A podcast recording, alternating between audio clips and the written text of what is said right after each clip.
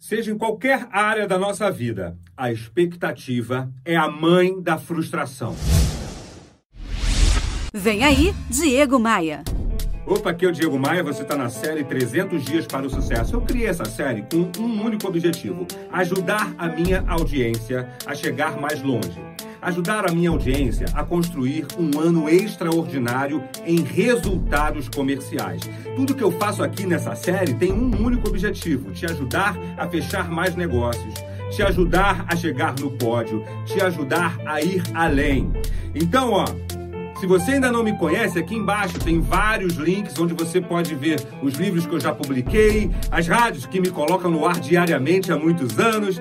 Pode encontrar minhas palestras, meu Instagram, meu Facebook e vários outros canais. E claro, se você ainda não se inscreveu aqui, por favor, né, aperta o botãozinho aqui de inscreva-se habilite as notificações, porque na série 300 Dias para o Sucesso, eu estou publicando por 300 dias seguidos, meu amigo, minha amiga. 300 dias seguidos, o meu melhor conteúdo de vendas, de negociação, de marketing, o meu conteúdo de inspiração para te ajudar a ir mais longe. É para fazer você gritar, sabe o quê?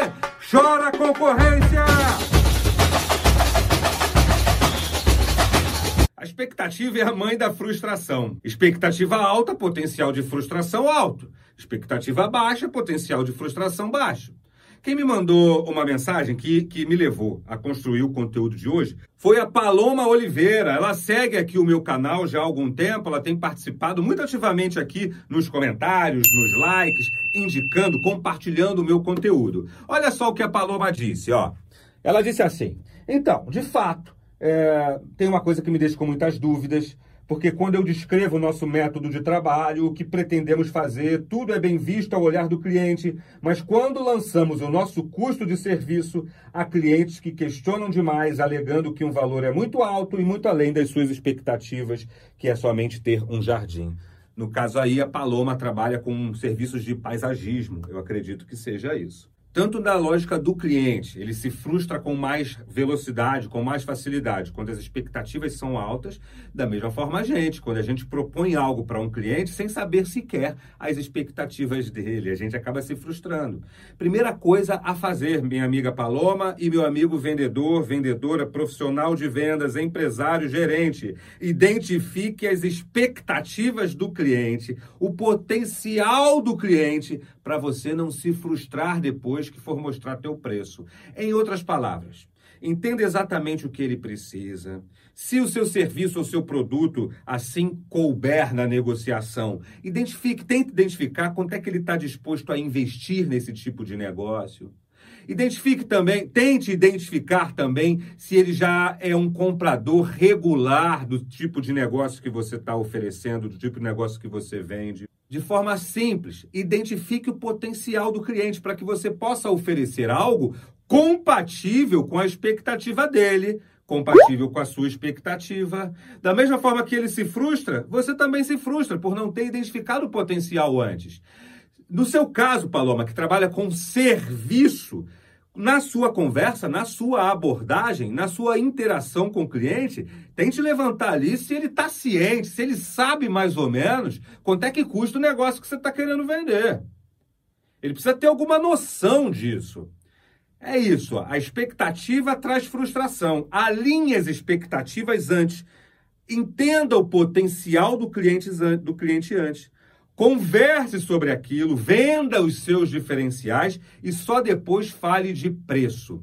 O grande segredo, o segredo do bom profissional de vendas é fazer o cliente pensar assim, depois de expectativas alinhadas e depois de uma apresentação bem feita, é fazer o cliente pensar assim: nossa, isso tudo que essa pessoa está me oferecendo é muito pouco para muito produto. É, muito, é muita coisa, é uma coisa muito boa para o pouco dinheiro que ela está pedindo. É esse o sentimento que a gente deve, deve tentar transmitir. É isso que o cliente precisa pensar da gente, que é muito pouco dinheiro perto de tudo que a gente está oferecendo.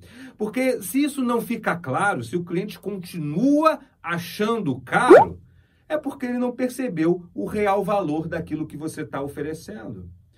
Essa é a questão. Identifique o potencial, alinhe as expectativas. Agora, se depois disso tudo ele continua achando caro, ele continua achando que o preço está salgado, como diz no jargão popular, das duas, uma.